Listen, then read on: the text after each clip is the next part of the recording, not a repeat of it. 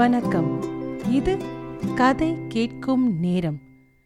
இன்னைக்கு நீங்க விந்தன் அவர்கள் எழுதிய குட்டி கதைகள் பாகம் ஐந்து கேட்க போறீங்க. கதை ஒன்று. பெருமை. என்னால்தான் நேரம் ஓடுகிறது என்றது கெடிகாரம். என்னால்தான் காலம் ஓடுகிறது என்றது கேலண்டர் இவை இரண்டும் இப்படி பீச்சிக் கொள்கின்றனவே. அந்த சூரியன் மட்டும் ஏன் வாயைத் திறக்க மாட்டேன் என்கிறது? என்று வானத்தை நோக்கி கேட்டது பூமி. அதற்கு பீற்றிக் கொள்ள வேண்டிய அவசியமில்லை என்றது வானம். கதை இரண்டு. காதல். மலர் விரிந்து மனம் பரப்பிற்று. அந்த மனத்தையே தனக்கு விடுத்த அழைப்பாக கொண்டு அதை தேடி வந்தது ஒரு வண்டு. ரீங்காரமிட்டு கொண்டே வந்து விட்டாயா? என்னை சுற்றி சுற்றி வந்து ரீங்காரம் பாட? என்றது மலர். தென்றலில் சற்றே அசைந்து நானா வந்தேன். மனம் கவரும் உன் மனமல்லவா என்னை இங்கே வரவழைத்தது? மகிழ்வூட்டும் உன் அழகல்லவா என்னை பாட வைத்தது? என்று அடுக்க ஆரம்பித்தது வண்டு. போதும். யாராவது கேட்டால் சிரிக்கப் போகிறார்கள் என்று மலர் ஊடிற்று. யார் சிரித்தால் என்ன? அந்த சிரிப்பெல்லாம் உன் சிரிப்புக்கு ஈடாகுமா? என்று வண்டு அதை கூட நெருங்கிற்று. மலர் பொறுமை இழந்து யாரை ஏமாற்ற இந்த பேச்செல்லாம்? என்று கடுகடுத்தது. ஐயோ இது அபாண்டம். யுகம் யுகமாக உன்னை காதலிக்கும் நானாவது உன்னை ஏமாற்றுவதாவது? என்றது வண்டு பரிதாபமாக. மலர் சிரித்தது. ஏன் சிரிக்கிறாய்? என்று கேட்டது வண்டு. ஒன்றுமில்லை. என்னை நீ ஏன் காதலிக்கிறாயாம்? என்றது மலர் கேலியாக. இது என்ன கேள்வி? உன்மேல் கொண்ட அன்புக்காக? என்றது வண்டு. ம் அப்புறம்? நீ இல்லாமல் நான் வாழ முடியாது என்பதற்காக. உண்மையாகவா? சத்தியமாக. இந்த சத்தியத்துக்கு மேல் மலர் தன்னை கேட்பதற்கு என்ன இருக்கிறது? என்று நினைத்த வண்டு மறுபடியும் அதை மெல்ல நெருங்கிற்று. எட்டினில் என்றது அது. ஏன்? என்று கேட்டது இது. பொய். நீ சொன்னவை அனைத்தும் சுத்த பொய். பொய்யா? ஆமாம். எதற்காக நீ என்னை காதலிக்கிறாய் என்று எனக்கு தெரியும். எதற்காக?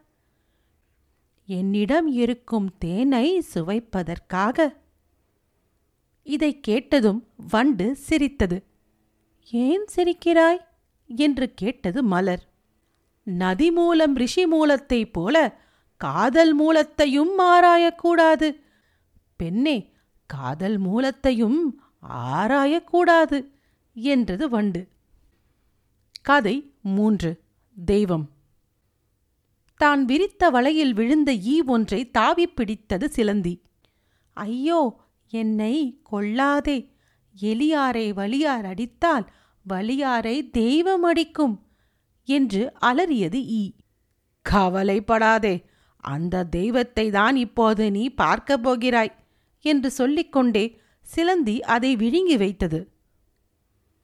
அடுத்த கணம் தன்னை யாரோ கவ்வி பிடிப்பது போலிருக்கவே யாரது? என்று மிகுந்த கோபத்துடன் கேட்டது சிலந்தி. நான் தான் தெய்வம் என்றது பல்லி. கதை நான்கு கருணை. தூண்டில் முள்ளில் குத்தப்பட்டிருந்த ஒரு புழு துடித்துக் கொண்டிருந்தது. அதை பார்த்த ஒரு மீன் ஆஹா மனிதனின் கருணையே கருணை. எனக்காக அவன் எங்கேயோ இருந்த புழுவை தேடி பிடித்து தூண்டில் முள்ளில் வேறு குத்தி தண்ணீருக்குள்ளல்லவா விட்டிருக்கிறான்? என்றது நன்றியுடன்.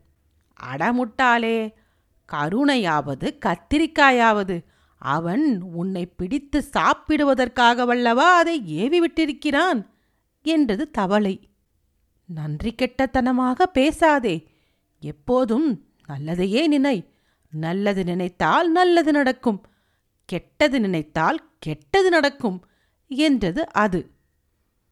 செய்யப்பனே செய் உனக்கு எது நல்லதோ அதையே செய் என்றது இது. அவ்வளவுதான்.